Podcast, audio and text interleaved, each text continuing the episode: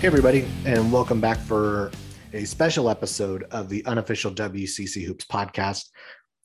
Uh, for this one, um, I'm going to be bringing in uh, bracketologist Rocco Miller to discuss uh, what we're going to be looking at come Selection Sunday, um, and then also kind of going over some of the outlooks for all of these teams, uh, what chances BYU still has, and then also just taking kind of a quick peek at what the WCC tournament um, was able to bring us. Okay, so without further ado, um, here is the interview with uh, Rocco Miller. All right, I am joined by Rocco Miller, who is the college hoops bracketologist for the bracketeer.org. Rocco, how's it going? Hey, it's going well, Zach. Uh, thanks for having me on uh, down here in Vegas in between games, and uh, it's been a it's been a marathon. You know, WCC wrapped up on Tuesday, and here we are Friday morning um, with still semifinals and finals to come at four different tournaments here in town. So, um, not to mention all the things going on nationally, but um, wouldn't have it any other way. This is the best, one of the best weeks of the year, if not the best week of the year. So, um, I'm excited. I could I could not agree more. This is definitely my favorite time of the year. The this like two three week period. This is good. It's a lot of fun.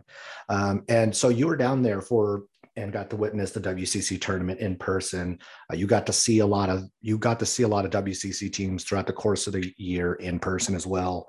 Uh, so get talk to me just like the how you thought your impressions of the tournament in general. Uh, to me, it seemed like this was the the best, most highly competitive uh, WCC tournament we've had maybe ever. Yeah, I mean, I think I think when you look top to bottom in terms of the strength and the quality and the depth of the league, um, pretty hard to argue that. You know, Mark Few actually mentioned that himself in one of the post game press conferences at the end of the tournament. And um, you know, you think about the league as a whole, just since February first, how much Portland uh, the pilots improved. Uh, I mean, that's one. I think one of the big stories. I think that I'm taking away.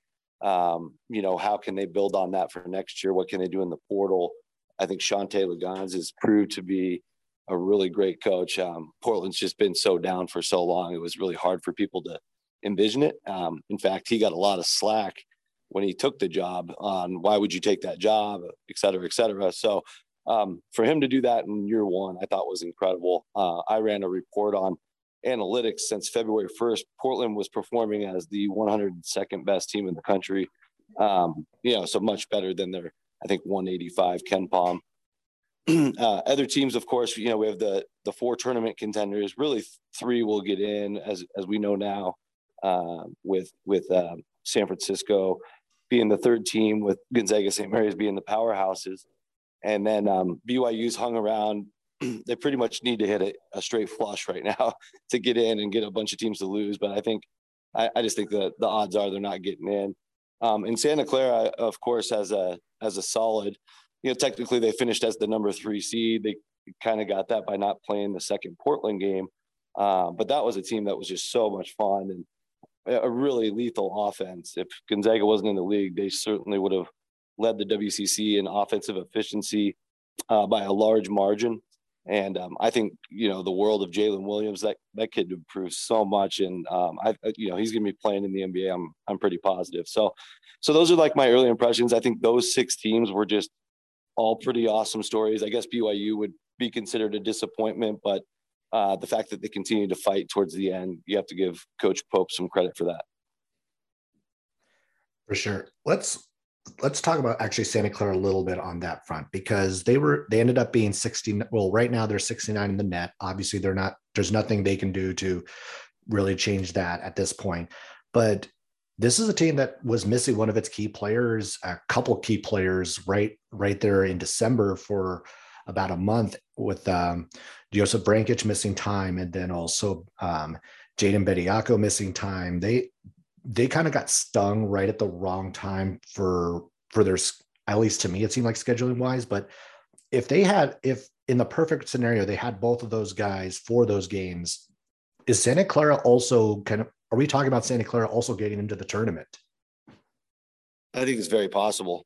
You know i think it's hard to it's hard to say when you you know when your team loses games that if you would have had so and so you would have won them, but you you know they hit that wall where they lost to UC Irvine, they lost to Louisiana Tech, they dropped a couple other games, and you just have to wonder. And they and they were competitive. They they almost won without him, but um, it, it just it changes everything when you lose a, such an important piece like Vrankic, you know, because he's such an elite passer, and he can play on the outside and the inside.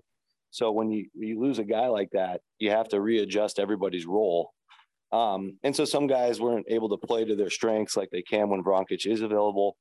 Um, you know, when they went on tears, uh, I think they showed the country uh, just how dangerous they are. Of course, just you know, uh, destroying a, a, what turned out to be a really good TCU team back in uh, November at the SoCal Challenge, and then uh, just you know towards the end of the year when they played just a fantastic game to beat St. Mary's on national television, um, and then gave St. Mary's a big sweat there at the end of the game in the semifinals of the tournament.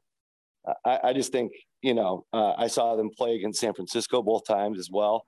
Um, second time they didn't play as well as a good good de- defensive game plan by the Dons, but the first time was just a show 88, 85 regulation, uh, all, all, sorts of buckets going in from from three, from two. Like it was, it was uh, one of the best games, probably the best game I saw all year, just in terms of flow and rhythm and uh, high level talent. And so, you know, you watch a couple of those games with Santa Clara, and you think to yourself, that's a tournament team. But uh, unfortunately, you know that um, the injuries and the and his mono and the sickness are, are part of the sport. And, um, you know, from everybody I'm talking to, they're safe to get into the NIT. And uh, you can't ever say for sure they would have gotten in, but you would, you'd right. have to like their chances, I guess. Yeah. And obviously, like an NIT bid is a huge step for that program. Uh, because I just think about just the job that um, Herb, Herb Sendek has done with that program over the last few years. Um, I, I think as I've talked to a number of other WCC people, like Santa Clara has kind of been the one team. It's like they're a bit of a sleeping giant because of just uh, the resources that uh, the mm-hmm. program mm-hmm. has and whatnot. Um, and them kind of getting back into it and being a consistent contender is going to be nothing but good for the league.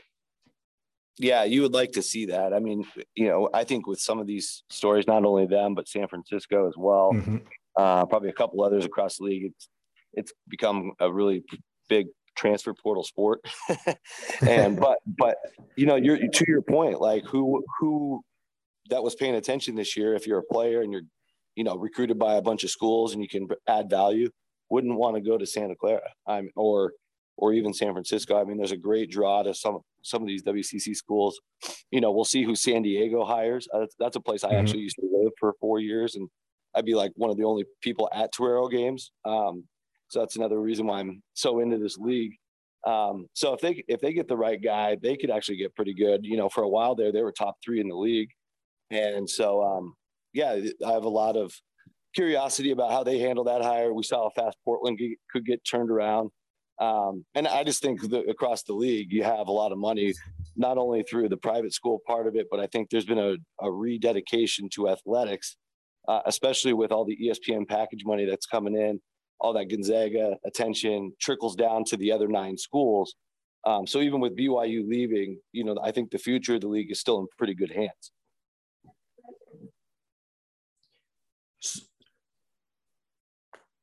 All right, so we'll, so we'll uh, switch gears and uh, talk about Selection Sunday, and I guess we'll first talk about and probably get it out of the way of what are BYU's chances still at this point. Um, I, a lot of different um, bracketologists have them either slipping and slipping further away from the tournament. You have them as uh, as one of the first four out. What what does as you said like they kind of have to hit a, a, straight flush for them to have a shot. Uh, what percent or what what do you think are the chances that BYU can still slip in? Uh, I'd probably say it's five percent or less, just mainly because uh, you know they're they're in a situation where they they they finished in the you know basically in all the resume based metrics they're in the 50s um, the win against oregon at the start of the year unfortunately didn't amount to much at the end. Oregon really fell apart and just uh, ended their season yesterday Um, they do have the road win at San Francisco, which is uh, a road win against a team that's going to the tournament, which which matters quite a bit. The home wins against San Diego State and St. Mary's are strong, uh, but you look across the board. You know, if you're not in a Power Six conference and you're you're under 500 in the top two quads, and you have as many games as BYU played, I think that's a little bit of an outlier just traditionally. Um, so they went seven and eight in those 15. Um, and then they also threw a, a, quad four loss on top of that, which I think is the ultimate killer, the loss to Pacific. I mean, um, and, and, you know, that that's also uh, part of the second reason why they probably wouldn't get selected because they were a different team down the stretch than they were earlier in the year. Uh, you know, with mm-hmm. the Baxter, Baxter injury and, and other issues across the personnel. Um, the committee will talk about that extensively for teams that are on the bubble. Uh, not not so much sometimes if they're in the middle of the pack, like you know six through ten seeds, but when you're talking about teams in the bubble, uh, the committee's responsibility is to, you know, every every member is assigned a league or a couple of leagues, and if they talk about BYU thoroughly, you know they're, they're going to look at that late loss to Pacific as kind of like a clincher. Um, so no, you know you could argue they have a better resume than teams like Notre Dame or even uh, Xavier right now, uh, teams that I have just above them. I think some of that, when you get into the weeds, kind of knocks uh, BYU off. Um, but I'll tell you this: the NIT will love to have them. Have them. They'll they'll they'll sell a lot of tickets uh, mm-hmm. as an NIT host, and um, and BYU will probably be excited to play in that. So maybe they'll they'll make a run in that tournament. Yeah, I, I mean they have a lot of they have a lot of key pieces. I think that are going to be returning. Obviously, they lose Alex Barcelo uh, right. this off season, but I mean, they have some exciting young pieces. And we saw uh, Fus Traore and just how how much of a monster he w- was this year when he wasn't supposed to be that guy yet. And uh, they he's gonna he's gonna be a guy for them for the next few years. And uh, so if they figure out the guard position, I think then BYU will obviously will be back in the mix next year, assuming that they can stay healthy again. Yeah, yeah, I, I, would imagine so. And and the WCC will get them for at least one more year, just based on how the football yeah. stuff shakes out. So, um, you know, it's good for the league to have them in. It's it's a great brand, and um, you know, maybe the league can figure out another member by the time next year's over. We'll see, and obviously that's a that's another conversation for another day. Uh, Absolutely. Uh, uh, so let's talk about the three that are going to be in uh, Gonzaga, St. Mary's, and USF. Uh, and we'll start with Gonzaga and kind of talk about just what I, th- I think we know that the ceiling for them is national championship. Uh, what mm-hmm. do what do you see as a potential as the potential hurdles for them as they kind of go through the tournament and what sort of teams are going to give them trouble? Yeah, great timing on this question because I've just watched them four times in person the last two weeks. They were in the Bay Area um, the end of the season, and then I saw them twice here. Uh, so what I noticed with St. Mary's, so I saw them play St. Mary's twice, and I saw them play San Francisco twice. Right. Um, what I noticed with St. Mary's is, uh, of course, they're a much more physical, uh, older team. Now San Francisco does have Massalski and uh, some nice pieces on the front line like Josh Kunen and and Tape. But St. Mary's bigs are just much more um, defensive focused. Uh, let's just say, and uh, we all know that Gonzaga just loves to run. Once the uh, opposing team shoots, whether it goes in or not, they're going to get the rebound and run. They're trying to beat you down the floor, get create a lot of easy baskets throughout a game. You know, you might get Gonzaga plays an average team in the WCC. You might get 15 of those layups uh, per game, and that's where you know Drew Timme's lethal and, and even Holmgren and all those guys. So what I noticed with St. Mary's is that they would actually, uh, when they go for blockouts, they just pound uh, Chet Holmgren uh, the last two times they played him, and um, you could see by the end of the game he was just wearing out. Uh, obviously, he's a very uh, thin, thin man, unicorn, unbelievable player. But he had two really bad games in those two games statistically. Now, I think he did some other things to adjust, get his other teammates involved. He didn't take a lot of shots.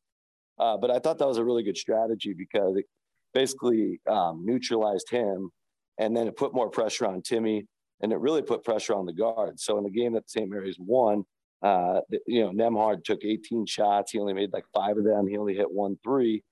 And um, St. Mary's, you know, played a perfect game offensively, did not turn the ball over. And uh, get a bunch of uh, baskets at the at the rim, um, and, and, really kind of cruise throughout, which was which was crazy to see because you hadn't really seen that uh, in a WCC game against Gonzaga in a very long time. Mm-hmm. Um, but it really kind of, I, I think, just from talking to some people behind the scenes, that they got that blueprint from when Texas Tech played Gonzaga earlier this year, and um, you know Texas Tech didn't win that game, but they they kind of showed you know how to help on the on the doubles to uh, when Timme gets the ball in the post or Holmgren gets the ball in the post. And they were doing a ton of that and creating steals, creating havoc, you know, doing the physical part, the body blows.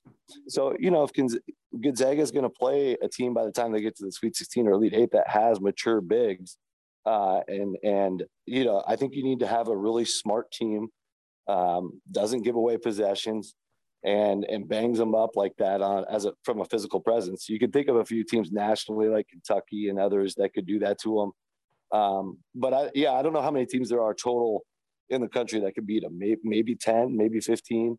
So um, you still need to play a pretty darn good game to pull out a 40 minute win. Like talking to Randy Bennett after the game, you have to approach the game in four minute segments and you have to win all those little mini segments to get to the end against Gonzaga. If they start to get a run on you, it could be over. So um, it's it's really really difficult to beat them, but there there is a recipe. Yeah, I think yeah. Again, to your point, we saw a lot of what what St. Mary's was able to do, and taking the Texas Tech formula, and obviously Texas Tech is also one of the best defensive teams in the country. Yes. Um, and but then we also saw at least a little bit of like that the way Duke and Alabama played against Gonzaga was very different, and they kind of those were both high scoring games. And so at the very least, there, there's another way to do it, but it seems like that again, you have to outscore Gonzaga, and doing that on a consistent basis is uh, is a tall task. Yeah, yeah, absolutely. And I'll tell you this: I got to see Duke live this year at the start of the year. That's the, and I've seen Arizona, I've seen uh, Stanford, some of the larger teams in the country um, Duke is huge. like the, those those young guys are massive. Like body, like they're built. Like they might not be the tallest team, but they are thick. Um, so anyway, I I think that that really surprised Gonzaga that first time around. Uh, and and again, there's not many teams like that, right? You, you, there's only so many players in college basketball that can um, be big enough to handle these guys, and and also smart enough, and you have to have good guards and all that goes into that. So. Mm-hmm so it's going to be fascinating. I, I, do think they're not as dominant as last year. I think I think the results say that too. So it's not like a mm-hmm. hot, hot take or anything. But um, yeah, I, I, I do think St. Mary that St. Mary's game did did expose quite a bit. Um, and and you know they hung with them for a lot of the championship game with 12 minutes to go. They're only down by three. If uh, Rasir Bolton doesn't hit that step back three, who knows? Maybe they fight back in and, and tie it up. So, um, so, so yeah, they're the really good teams, I think, will hang with them. So it'll be really interesting. Is there something about this comparing them to last year's team? Obviously, last year's team had was incredible. They were undefeated until the title game. But like, is there anything that you see that this team? How would you compare the two teams, and what are is there are there aspects of this Gonzaga team that look maybe different that might give them a more of an edge to make that final leap and get that championship? Well, I think the biggest difference is, uh, you know, Suggs is just kind of a generational player at a point guard. Point guard's most important position in this sport, right? So if you have a guy like Suggs that can just change the pace, change the tempo, uh, just total game changer, and, and, and factor in a guy like Corey Kispert, who's just so uh, he's like a coach on the court. You know, he's telling everybody where to go, both offense and defense. He moves well. He shoots the uh, I mean, shoots the heck out of the ball. Yeah, shooters are also a very important part of this sport, as as you know. So, um, you, you, factor in they had a, a veteran like Joel Ayayi on that team, um, and so they were. I, I, think I think just more mature, more ready. Uh, Kispert, you know, kind of being the catalyst as a as a captain of all that, um, and and I, I think that made them very very dangerous. I think this year, you know, Strawther's done a great job of filling in and getting a lot more minutes, kind of filling in the Kispert role, honestly. Uh, Bolton's been a great transfer find for them. So they do still have some age, but, um, you know, Nem- Nembhard's had his moments, he, but he's also, you know, typically a great numbers guy, especially against inferior competition. Um, I just don't think they're as talented because of uh, you know the drop off from Suggs to Nembhard. I, th- I do think there's a drop drop off there, and I think there's a too, it's too much to ask to fill all the shoes that Kispert brought after being there for so long. So mm-hmm. um, that, that's that's what made them so solid and unflappable um, last season. So so that those are the biggest differences. But we're still talking about two very dominant teams. Right, and and just like just taking a quick glance at the landscape this year in college basketball, I don't see the Gonzaga of last year. I don't also don't see the Baylor of last year either. So the the level the the top team is not at either of those teams level. So at the very least, like you don't need to be at the Gonzaga of last year's level, but you still need to be obviously very good. Definitely, yeah. This year is just an old man sport. You know, a lot of schools have players that took advantage of the COVID year uh, I, you know, I do an exercise every off season to try to evaluate rosters and, you know, see if I forecast them as a tournament team or not. Most years I come up with like 35 to 40 teams. Um, and typically when you're doing a seed list for bracket, uh, bracket projections, you know, it goes all the way down to about 48 before you get into the 21 bid leagues.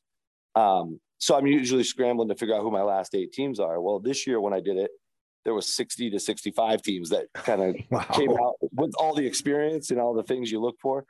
So yeah, so I was I was like, this is going to be an extremely competitive year. Um, um, so I'm not too surprised it came out this way. And again, with so many different teams that are old and mature, they really just came back to make a run. You know, we we may not have more than 10 or 15 possible national champions, but that's still a lot. Um, mm-hmm. But we could we could have a really wide range of teams that could get to the final four. We, you know, maybe maybe thirty or more. So um, I think that's just really exciting. I think everybody's going to love watching the tournament, um, and I think the sport being older is good for the sport. Uh, quite honestly, you know, everybody's got their uh, different de- defensive strategies and principles, and you know, players should be better shooters and and and decision makers. So I think that's a better quality product to watch. So I'm I'm thoroughly enjoying this season. All right, so let's all right. We'll switch off of Gonzaga and talk about USF. And so for the Dons, what's what's their ceiling going into this? Obviously, it's going to be their first tournament appearance since '98.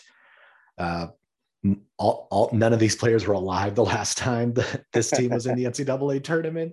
So for them, what's what's the ceiling for for this group? Yeah, I mean, the way it shakes out right now. So NCAA tournament in general, it's always about matchups, right? Um, if mm-hmm. the Dons were to slip to a 10 seed somehow, uh, that I think gives them an angle to get into the Sweet 16 uh, because there's some two seeds uh, you know, that they could probably hang with and beat. You know, they could they could beat Duke if they played well. They could beat Villanova. I, I think they could beat Villanova if they played well. It's kind of hard to foresee that matchup because they're going to be likely in the East. But um, but by and large, you know, their prospects come down to Massalski. Um, you know, he had to sit out the Gonzaga game in the semis because he uh, had his knee flare up on him uh, in the BYU game. So they took him back to campus and ran tests this weekend. I, I haven't heard where the status is. They probably don't don't want to tell me or or us until until they're actually like five minutes till tip off. But uh, as as long as he's healthy, I definitely like their chances in most of their first round matchups. You know, I know I've actually talked to Coach Golden. We talked about a few different teams. Um, you, you know, they want to play kind of like a sixth or seventh place big conference team, like a Michigan State or a Marquette or a uh, you know, some of those teams are kind of just fluttering down the stretch, and, and Iowa State, like those would be mm-hmm. awesome matchups for them. I'd feel really good about them getting a win. Um, but they could end up playing like a red hot North Carolina team. They could play Memphis. They could play, you know, there's there's so many different teams they could play. So I do think, um, in general, though, to to, to your question, uh, they're they're a dangerous team. They've been top 25, you know, for a lot of the year in, in metrics like KenPom and Bart Torvik and others. Um, since February 1st, they're performing as the 17th best team in the country. Now, again, you have to see how that extrapolates out when you go play a big team. But, um, you know, it'd be really great to see them get at least a win in the tournament. And then I do think the ceiling is the Sweet 16. I mean, that would be an incredible if they got to the Sweet 16. Obviously, like that'd be huge for the program and the conference. And I, yeah, I kind of agree. I if the right matchup is there, they could be a sweet seat, a sweet 16 team, a second weekend team. And I'm with you. The Massalski is kind of the key to that. And we've seen it uh, time and time this year. Uh, they're a different team without him. Uh, oh, he's oh, yeah, made such absolutely. a difference on the def- on the defensive end, uh, clearing the boards, uh, being that rim protector. Uh, I, I mean, there were a couple different times I was just pulling the plus minuses when he's in there and when he's not. Um, and it's it's a, it's a pretty stark difference of him in the game and him not. Yeah, he's one of the best offensive rebounders in the conference too. He might be the best. So uh, he, he, brings a lot to the table on both sides of the ball. He, I think he had 18 double doubles this year, if I remember right. So I mean, a, he's a huge part of what they're trying to do. I also like, um, you know, an under talked about player is Julian Rishwain, and he's gotten so much better as the year gone on. Um, so you if you look through his game by game, uh, his minutes keep going up. He's um, playing really well defensively, and he's making open shots when he gets his chances. So um, he actually put up 20 in that feverish rally in the second half. Mm-hmm. Um, when you know they, they, they only lost by nine to Gonzaga, so it didn't look that bad. Right, um, down down big at halftime, but um, so yeah, I like the way the guys are playing. It's really yeah, the Massalski thing could really put a wrench in things if he can't go. All right, and let's switch over to St. Mary's. Uh, this has obviously been the the second dog in this conference for the better part of 20 years, right behind Gonzaga. This is a team who's only gotten to the Sweet 16 once under Randy Bennett. What's what's the ceiling for this team? That's a great question. So, you know, the way it's sitting right now, things are shaping up re- really well for them to be a five seed. Um, they, for me, they just be, overtook uh, LSU earlier this week. So um, LSU's playing Arkansas today. So if LSU loses that, they'll stay above LSU. But uh, even if they're a six seed, it's kind of the similar odds to m- make the Sweet 16, right? Because being in a 5 12 mm-hmm. No fun. They'll have to play somebody really dangerous. Uh, and then uh, a 4 13 in the next round is also not fun. uh, and if you're a six, you know, you'll have a strong three probably to deal with in the second round, um, not to mention whoever the, the 11 is. So odds mm-hmm. are probably the same either way. Uh, the, the thing about St. Mary's, I kind of hinted at it earlier, they're just so old. Uh, they play the best defense in the league by far. They're um, technically Gonzaga's got a better adjusted D, but but just in terms of in your face and all the different uh, mixing and matching that Randy will do, uh, I, you know, he, this this team has a lot of different versatile guys as well, not just um, the starting five. There's a lot of pieces they can bring in off the bench to throw matchup problems at teams, and I love teams like that in the NCAA tournament because you have to figure out a way to win two games in three days, and you might play two completely different style opponents. You probably will, and uh, and I think St. Mary's is as prepared as possible out of any team out there to handle that. Um, so mm-hmm. just you know, and, and Tommy's here, been there for six years, and you know they're going to bring a lot of fight, and that's going to be a it's going to be a real tough team to beat for for anybody, even if they're at upstart twelve seed. Is one of the toughest things about that team how how their their ability to control pace. And yes. because it doesn't seem it matters who they play whether it's gonzaga wisconsin uh, notre dame byu it really hasn't seemed to matter that when st mary's wants to play one way that's the way you're going to play. Yep that's it. That's exactly right. They'll take the they can take the air out of the ball. They can they can take a fast-paced team like the gonzaga and make it a four possession four to five possession fewer game. Um, you know, the, that they have so many dynamic uh, players on the front line, you know, to match up defensively. Logan Johnson's a, a crazy good athlete. So I think, you know, when opponents are preparing for St. Mary's, they might not pay attention to him enough because uh, mm-hmm. he, he can really get in there and mix things up. Because I think the other guys kind of lull, lull you to sleep, and then he comes in with a bunch of energy and electricity, and he can really jump. Um, so it's it's it's it's a really interesting team, uh, and and Randy, his coaching pedigree, he's a really tough coach to bet against. Uh, so so there's so much to like. And and with that squad, obviously, like we, we, there's been so much talk about like Kuhse obviously is an incredible story. Logan's improvement um, has from one year to the next has been incredible, and I think that's just the one thing just to talk about the development of this team because I think there were um, a lot of people, and myself included, who looked at last year's success and wasn't sure how it was going to translate to this year. And and this team has, to an extent, like made a well, obviously they've made a huge jump this season. Made a huge jump, and I think last year they were frustrated. They lost a lot of their big opportunities. Uh, they had a you know COVID issues, like a lot of teams did. They weren't the only ones, of course, but um, you know they lost a game at Pepperdine last year, for example. So they've mm-hmm. just some things you wouldn't expect typically from St. Mary's, but but I think that's a big reason why a lot of these guys came back. You know, they wanted to make up for last year. They were they were really uh, picked picked high the, the year before, had high expectations, and and were very disappointed to only go to the NIT. Uh, so this year, with like you said, that you know some key pieces like Logan have developed. They also brought in, you know, my, probably my favorite long term guy is Augustas uh, Marciulionis. Uh, you know, I grew up in Seattle and, had, and got to see his dad when I was growing up uh, play for the Sonics. So, um, you know, I, I, heard at at the St. Mary's, um, you know, they do their pregame. I don't know if they call it the red white game or the red blue game, but it's like their you know their kickoff to the mm-hmm. practice season. And he was like the MVP of that thing. Um, he had like 22 points and seven assists, and it just fills the entire stat sheet. You can tell Randy's just holding him back right now because this team has got so much chemistry as it is and he's still trying to you know figure out his role. But long term, this this program's in great hands uh, to build around him.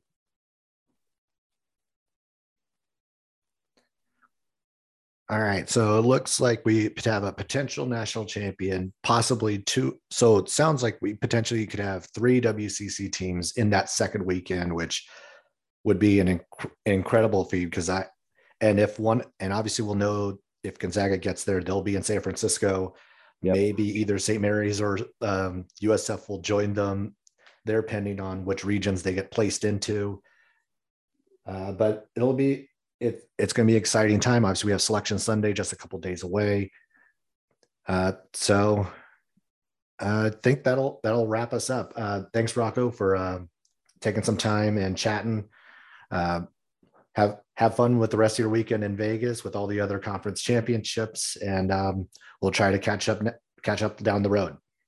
I appreciate you having me on, Zach. Yes, Selection Sunday should be a ton of fun, um, and uh, you know, a lot of sleepless nights, a couple sleepless nights to go for me, but. But yeah, I, will also be at the uh, San Francisco regional covering that. So, um, you know, if you're around, let me know. It, it, will be great for the city. I, I, think it's the first time the city's ever been able to host it, at least in recent times.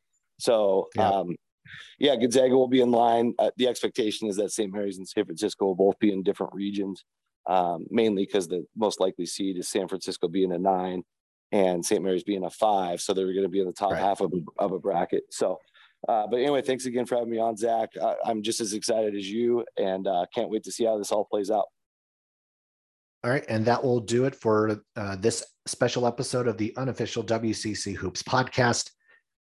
Uh, be sure to subscribe on your favorite streaming services. Uh, you can also follow Rocco on Twitter at Rocco Miller 8. That's R O C C O M I L L E R 8 on Twitter. Um, my, I'm Zach Farmer. You can follow me as well on Twitter at Posts by Zach. Uh, Selection Sunday is only a couple days away. I am excited. This is my favorite time of year. Uh, so, with with that, we'll have another episode um, this week to kind of preview our specific matchups and whatnot for the tournament. And until then, um, have a good weekend, and I will catch you next time.